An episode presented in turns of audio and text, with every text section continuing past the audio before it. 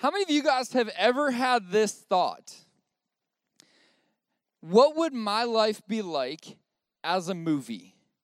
Have any of you ever had that thought? Or maybe you're in a you're in a movie and you look and you're watching it and it's so intense and you have the thought of, well, my life seems kind of boring compared to that. I, I, often have this thought of our lives are stories that we're writing. The problem is sometimes we take our everyday I think Brady Boyd said it this way we take our everyday and we compare it to someone else's highlight reel. Facebook is perfect at this because Facebook or Instagram or pretty much any social media that people are on, maybe you're on social media, you get on it and you look and you say, These are their family is so adventurous. Their family is so exciting. They've got it all together. They're perfect. And what you're doing is you're looking at the fact that you woke up this morning, three of your four kids wet the bed or something like that. Uh, you know, you, you try you're trying to get out the door and you're rushing because because one of the kids goes to the bathroom in his pants or her pants right before you get out the door. And you look at your everyday the story that you're writing every day, and you compare it to someone else's highlight reel of their life. And that's where we could kind of get in trouble. But what I want to talk to you guys about today is that we need to let other people be a part of our story. We need to let others play a part in the story that we're writing. Uh, we're not meant to be alone. I look at the the story of creation. God God made God made Adam put him in a perfect place. Even man being in a perfect place, he could not die. Everything was beautiful. It, God still said of him, it's not good for man to be alone. Now, okay, let's pause for a second. And there's the there's the obvious implications of he could not have kids on his own, so God had to create a woman. But there's also a lot that plays into that of we're not designed to live our lives by ourselves. We're designed to have fellowship inside inside of our lives. So this last week, I was uh, I, I, go to men's ministry. If you if you're a man in here and you don't go to men's ministry, I'd highly encourage you to go. But before men's ministry, we have kind of a, a leaders huddle. It's not even a leaders huddle. It's just uh, it's kind of open to the public. Anyone that wants to come, they can come. But we're, we're in this leaders kind of get together, and uh, this guy right up here, Skip Blancourt, a lot of you probably know him. He, he, he had the opportunity to share a little bit, and he was reading out of this book. What was the book called again?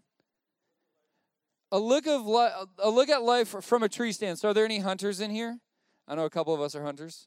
Uh, the three of us, four, yeah, five, five of us. Um, a tree, a tree stand is a great place to contemplate a lot of stuff that's going on in your life. And, and this book is like going through just kind of uh, thoughts from a tree stand, if you could say it that way. And, and, and Skip begins to read this story about this guy who was super excited about going on this four day hunt. And he's, he's, got, he's got his list together ahead of time and he gets all of his stuff together and he's, he's all ready and he's picked out in his mind the perfect spot because it's way in the back of the property where no one ever goes so he gets up there and he, he goes out the first morning and he's all excited and he gets all set and he doesn't see anything. And then the guy goes out the next day and gets all set and then he doesn't see anything. And then he goes out the third day and the same thing happens. And, and it talks about, the story talks about in this point, he's beginning to get discouraged. Well, he's walking around uh, the, the, the camp or the house and, and there's the guy that, that knows the property the guy that kind of runs the property the guy that's been on the property for years and years and years and he bumps into this guy and this guy says if you want to get a shot at a good deer you've got to sit right behind the camp or i think it was a house actually right behind the house you got to sit in this spot and at 5:30 or whatever the time was, the guy said the exact time. He's like, at 5:30, look up, and there'll be a deer there. And this guy kind of thinks, well, I kind of I got nothing to lose. I could go back to the spot where I haven't seen anything for days, or I could go in this spot that this guy tells me to go. Well, the next morning or the next day, he decides to go in that spot where that guy says it was the evening the next evening, he decides to go in that spot. And, and he goes and he, he quietly sneaks in there and he sits down. And a little bit of time goes by, and all of a sudden he hears the familiar, it says the familiar crunching of leaves. And you hunters can understand this. You hear the leaves crunching and you get excited, and he looks up, and there's a buck standing right there. and he he pulls up and he shoots the buck with the rifle and the buck drops just right by there and it, and he looked at his watch and it was the exact time that that guy had said to look up. And the story kind of climaxes with this thought, this thought. You've got to allow other people to speak into your life. You've got to you've got to listen to the wisdom that other people have. Sometimes i wish my kids excuse me, sometimes I wish my kids would understand that I'm telling them not to jump on the couch for a reason because they can get hurt really, really bad. Uh, the other day, my kids were playing, and I remember just telling them, hey, you shouldn't do that. And right after that, my daughter got hurt doing the exact thing that I told her not to do. And part of, like, obviously, my the, the fatherly heart in me has compassion and I hug her, but at the same time, I tell her, well, you shouldn't have done that. I was trying to help you. But so often, so often we can do the same thing in our lives. We could try to live our lives on our own without other people speaking into it. Statistically, they say that, that kids have five adults speaking into their life or more. And, and I think the same is true as we get older. We still have people speaking into our lives, but we don't evaluate it the same. But it kind of goes like this a kid has a mom and a dad, and maybe a grandpa, and a football coach, and a teacher, or a volleyball coach, or a ballet instructor, and we have all these adults that, that speak into kids' lives. And the thing is this this is kind of my thought to get us going this morning. If you look at a child, if we're not intentional about who we let speak into that child's life, we can't direct where that child goes. But if we could be intentional about the influences and the voices that are speaking into that child, we can direct where that child's going to go as they get older. Now, obviously, I should put a disclaimer in there that says things can go different than planned. Obviously, how many of us have kids? We can all say, wow, that goes different than what we planned, but we can still be intentional about it. And the same thing is true with us. We have to be intentional about who we let influence our lives because if we're not, voices will just begin to speak in at random. A couple verses I wanted to share with you guys this morning, or this morning, this evening. It's not more. Oh no, I spilled my water. That's why I like my other bottle that I forgot. But um, okay. A couple verses I want to share with you guys this evening as we're getting going. 1 Corinthians 15 33 says this Do not be deceived. Bad company corrupts good morals. If you look at that in some other verses, it might say, or some other versions, it might say, bad company corrupts good character. It's this idea that if we just allow people to come in that have that are bad company, they're to influence our our lives to do bad things. It's a pretty simple verse. Proverbs 27 17 says this.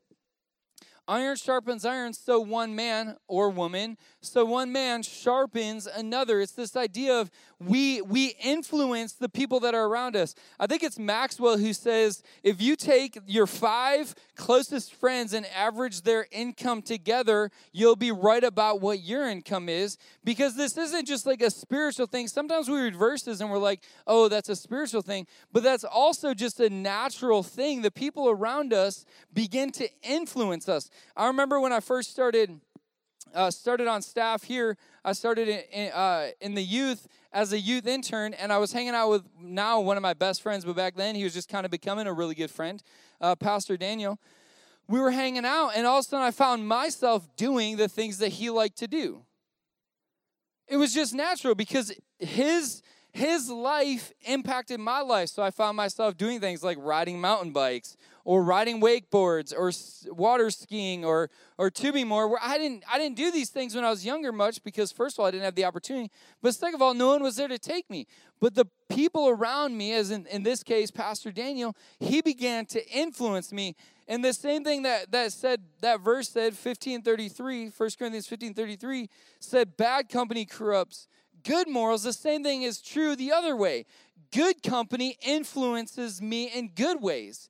It's just natural in how that that works. But sometimes, sometimes we just let friends happen to us. It's kind of like earwax. I was talking to someone, this is probably like a really bad illustration, but it's like, where does earwax even come from? It just, it just kind of happens.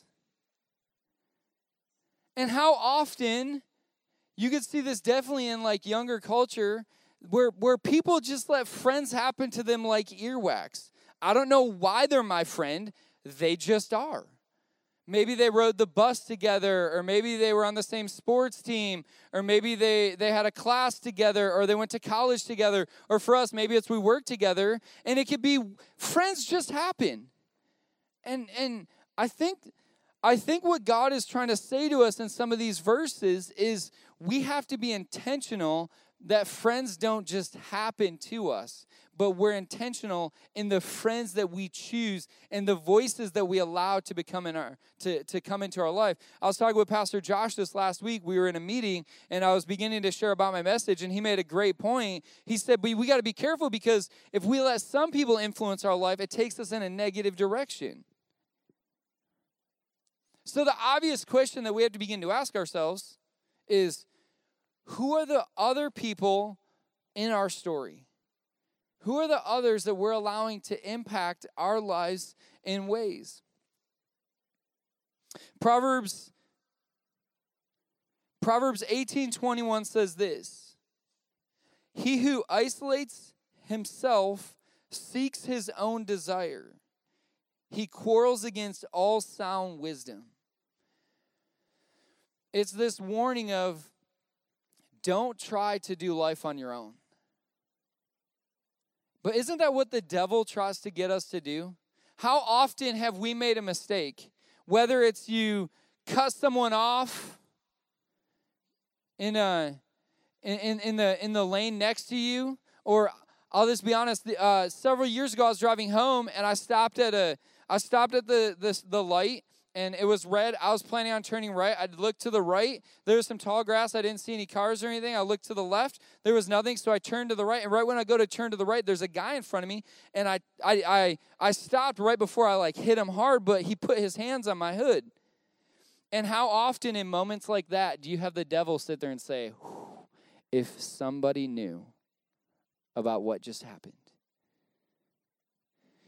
You know, or something else happens. Maybe maybe uh, maybe it's intentional or maybe it's not. Sometimes sometimes things just happen to us. Like the the internet is the greatest tool in the world but it's also the ho- most horrible tool in the world.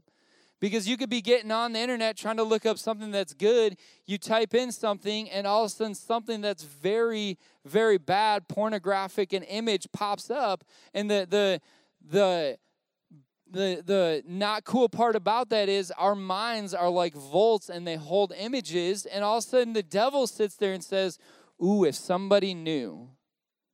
And what the devil tries to do is the, travel, the, the devil tries to get us to isolate ourselves and live on our own. Because because that's where he can have his way. It's the, the bible says the devil goes around like a roaring lion seeking whom he may devour. Do you know how lions hunt they come up against a big pack of wildebeest and they try to they try to find the weak one and they put a wedge in and try to isolate and that's exactly what the what the enemy tries to do to us. Because he knows if he can get us to isolate ourselves he can run with us how he wants to. He who isolates he who separates himself seeks his own desire and quarrels against all sound wisdom but what we need to do is we need to let we need to let other people have a positive impact in the stories that we're living out in our lives. We need to let other people I can I can name people that that have caused me to be who I am here today. I could tell you that if it wasn't for my friend Patrick Konechny, who he's in, uh, he was on staff here for a while. He's now in California. If it was not for him, I would not be standing on this stage right now because I didn't grow up in a church. I didn't step foot in a church until just before I was 16. I've been best friends with him since I was five years old. And every week, two to three times a week, that guy would ask me, How many years is that? Five, six, seven, eight, nine, 10, 11, 12, 11 years. Yeah, I know. I'm counting with my fingers. It's okay. it's okay. 11 years Two times a week, that guy said, Hey, you want to go to church? You want to know what I said for 11 years, two times a week? No, I'm okay. Oh, I got other things to do. I'm not interested. Thanks, but no thanks, kind of thing. That's what I did for a, but he was persistent. And you want to know what? When I just before I turned 16, with some things that were happening in my life, I had this question of how can I choose not to live for God if not if I have not sought out who He actually is. So I called up Patrick. I'm pretty sure he probably passed out when I said this, but I said, Patrick, can I go to church with you today? I wish I didn't call him. I wish I would have said it in person so I could have seen his face. But because of Patrick, I'm standing here today. Because I chose to let Patrick play a part in my story, I'm standing here. If it wasn't for Pastor Daniel Vanderclock, I would not be standing here today because that guy has shown me what it really means to truly seek after God with all my heart. Not that I'm perfect at it. I'm not trying to say that I'm perfect at it because I'm far from it. But if it was not for that guy, I would not be standing right here today. There's a there's a small group leader when I was at Michigan State University for a couple years. I was leading small groups. A guy named Mark. If it was not for him seeing leadership potential in me, I would have never chose to come on staff at this church, and I would not have met Pastor Daniel, and I would not be standing here today because of the people that I've chosen to let influence my life. I've become who I am. And all of us can say that. We can all point back in our lives and say, these are the people that have influenced why I'm here right now. some may be really good, some may be not so good. But people influence us. So they influence us in two ways they influence us in positive ways and negative ways. And this is really what they do. Friends stop us from doing some things and encourage us to do other things, right? They stop us from doing some things, encourage us to do others. In Proverbs 17 17, it says, A friend le- loves at all times. A brother is born for adversity. We are not meant to live in isolation. This, this verse is saying, Have friends influence your life in positive ways. I want to tell you guys a, a, story of, of a man in the Bible. You, you've probably heard this story, but I want to I want to I want to share it again so that you can see what isolation does to this guy. So so this guy's name is David. He's the king of Israel, and Israel is is flourishing underneath his leadership. So it says uh, in the stories found in 2 Samuel chapter 11, it says, Then it happened, and I'm just going to read this to you. It says, Then it happened in the spring at the time when kings go out to battle that David, listen to this. David sent Joab, that's like his high commander, that's his number two guy, that's like his best friend. It says, David sent Joab, his servants, and all of Israel with him. So David is sending out everyone that's able to speak into his life. It says, and they destroyed the sons of Ammon and besieged Rabbah. But listen to this. It says, but it's never good when a when a story's going going in the right direction and then there's a big but in the way. It says, but David stayed at Jerusalem. As you go through this story, what ends up happening is David one one uh, evening goes up. He goes up on the roof of his house, and uh, this would be the palace. It's going to be probably the highest point in the kingdom besides possibly the temple, but it's going to be way up high, and everything around it's going to be lower. And it says, as he went up on the roof of his house, he looked down and he saw a beautiful woman bathing. So this woman's name is is Bathsheba. And this is what it says in verse 4 it says, David sent messengers and took her, and she came to him, and he lay with her. Have you guys ever been watching a movie? I'm bad at this. I'm, I'm when when I see things like this happening in movies, I like squirm. I'm like, no, don't do it. I can't. I can't watch things like this happen. Is anyone else like that? Because you're looking and you're like, this is not going to end well if you're talking about like like battles and stuff in movies i'm good but when someone is doing something that's going to destroy their life i just i it's it's so hard for me to watch because it pulls at my heart. And as you're reading this story you can begin to see it. David sends everyone that has influence in his life away and he's up there and if david would have just had someone that could have said david don't do this David, don't, don't do this. This is not going to be good. So David lay with her. And when she had purified herself from her uncleanliness, she returned to her house.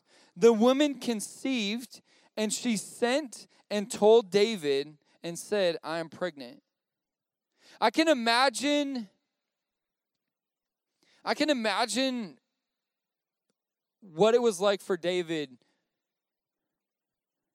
at this moment because if you think about how it all had to play out, David had this moment this night where he didn't have anyone to speak into his life because everyone's away. He had this moment, and I can imagine that it's like tearing him up inside. Him, the thought of, man, I should not have done that. I should not have committed adultery with that woman. And just to, to, to lay this out there for those who might not know the story, she's actually married to one of David's high officials in his army that's at war.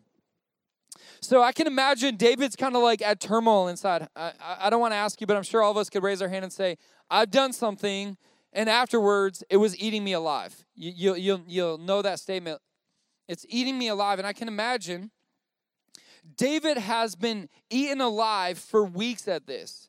And I imagine just as he's finally probably getting his emotions under control, he's kind of grounding himself. All of a sudden, this messenger comes in and says, Oh, by the way, that woman that you stole and, and, had, and had sex with, she's pregnant. And I can imagine the boat that David was in that moment rocked a little bit. And I can I can also wonder that he probably thought, man, I wish someone would have told me that I shouldn't have done that. That I shouldn't have done that. So she comes and says, I'm pregnant, or she sends a, a message and, and, and says, I'm pregnant. It says, Then David sent to Joab, saying, Send Uriah the Hittite. So, jo, so Joab sent Uriah, that's Bathsheba's husband, to David. When Uriah came, David asked concerning the welfare of Joab, so he kind of makes some small talk. And then he says, Go down to your house and wash your feet. Uriah exits. Excuse me, Uriah exits and he doesn't go home. He stays with the soldiers and the guards at the palace. And David's like, "What's up with that?" And and and David's trying to get Uriah to go home so he could cover up his mistake. He's scrambling, right? to, to unfold the story to what ends up happening is David realizes that he has to he has to cover himself up because he doesn't want to come clean. He ends up having Uriah killed while in battle to cover up his mistake. So Uriah dies. Oftentimes, when we could try to live our lives in isolation, and it could cause the biggest mistakes in our life. What would have happened if David would have simply gone to Uriah and said, I'm sorry, this is what happened. Will you forgive me? I'm sure it would have been a, a, an ugly moment for a second. But instead, David, trying to cover up his act, has Uriah killed. And there's implications that actually rain out throughout all of David's life with that, uh, David it's, is is is declared a man of war at that point, pretty much in God's eyes. David wants to build a temple for the Lord, but the Lord says there's too much blood on your hands, but your son will do it. And it all climaxed at this moment in David's life.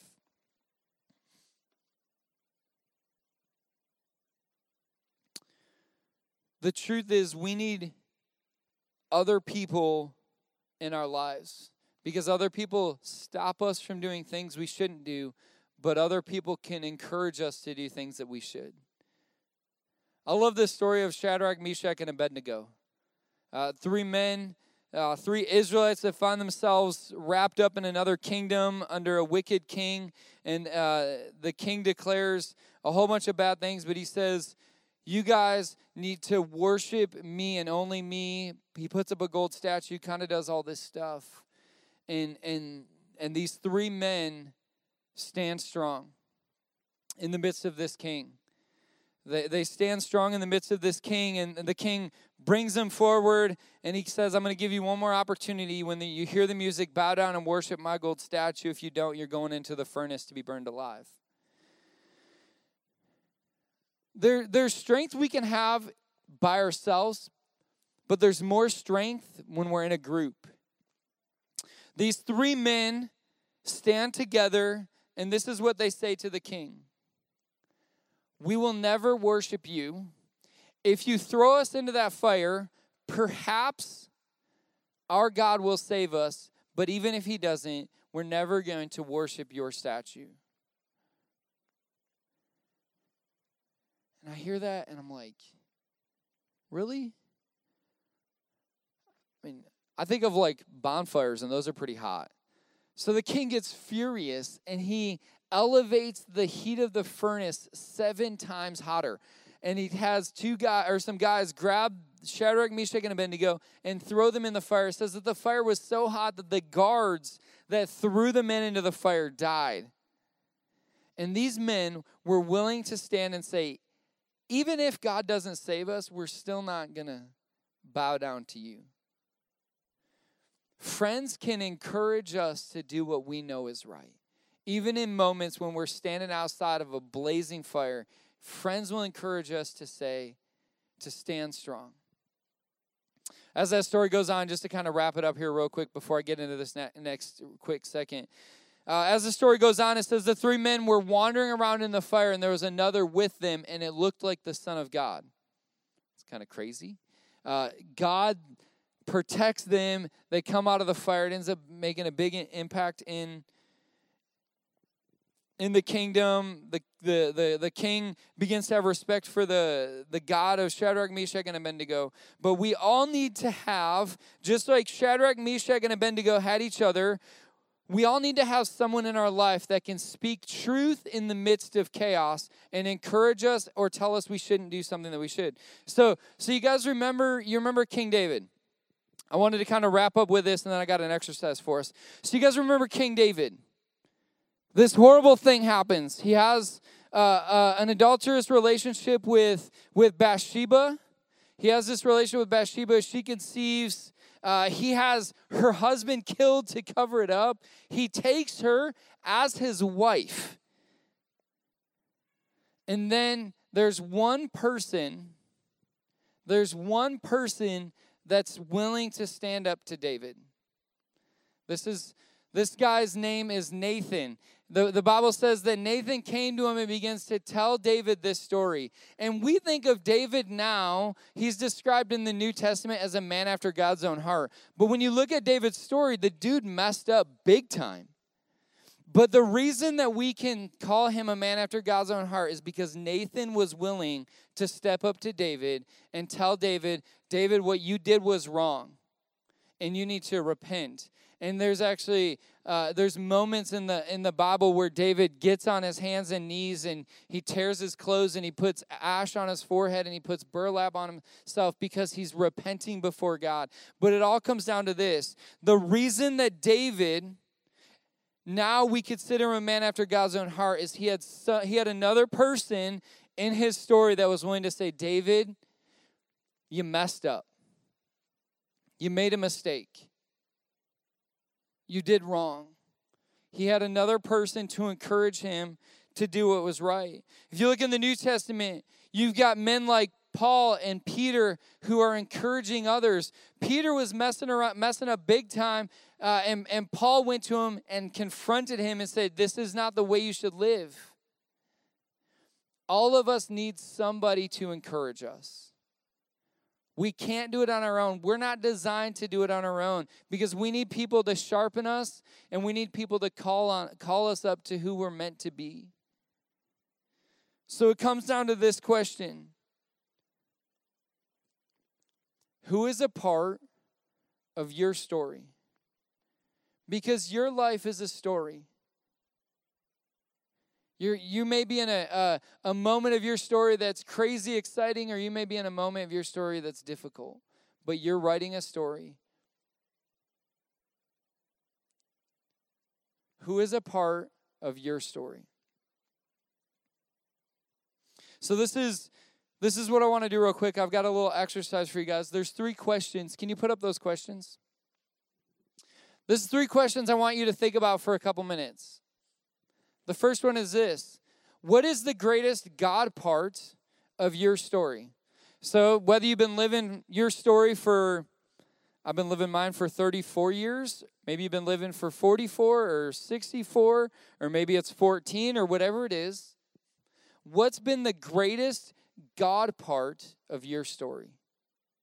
The second question I want you to spend a minute thinking about is this What, what do you feel God is doing in this chapter of your story? What do you feel like God's doing right now in your life? Maybe you're on a chill moment. Maybe you're on a moment where things are ramping up and exciting. Maybe you're on a moment where things are slowing down a little bit and it's you're going into a season of relaxing. What do you feel like God's doing in this chapter of your story? And the third question is this Who has impacted your story? What other characters have made an influence in where you are right now in your story? So we're going to take a few minutes. I'm going to prep you. We're going to take a few minutes with this, and then what we're going to do is we're going to find one other person in this room to share these answers to. Because we want to let other people influence us and impact our stories, and we want to be willing to impact other people's stories. So you got a few minutes, just kind of think about these, and then we're going to get up and we're going to find someone we don't know so well, and we're going to share one or all of these answers.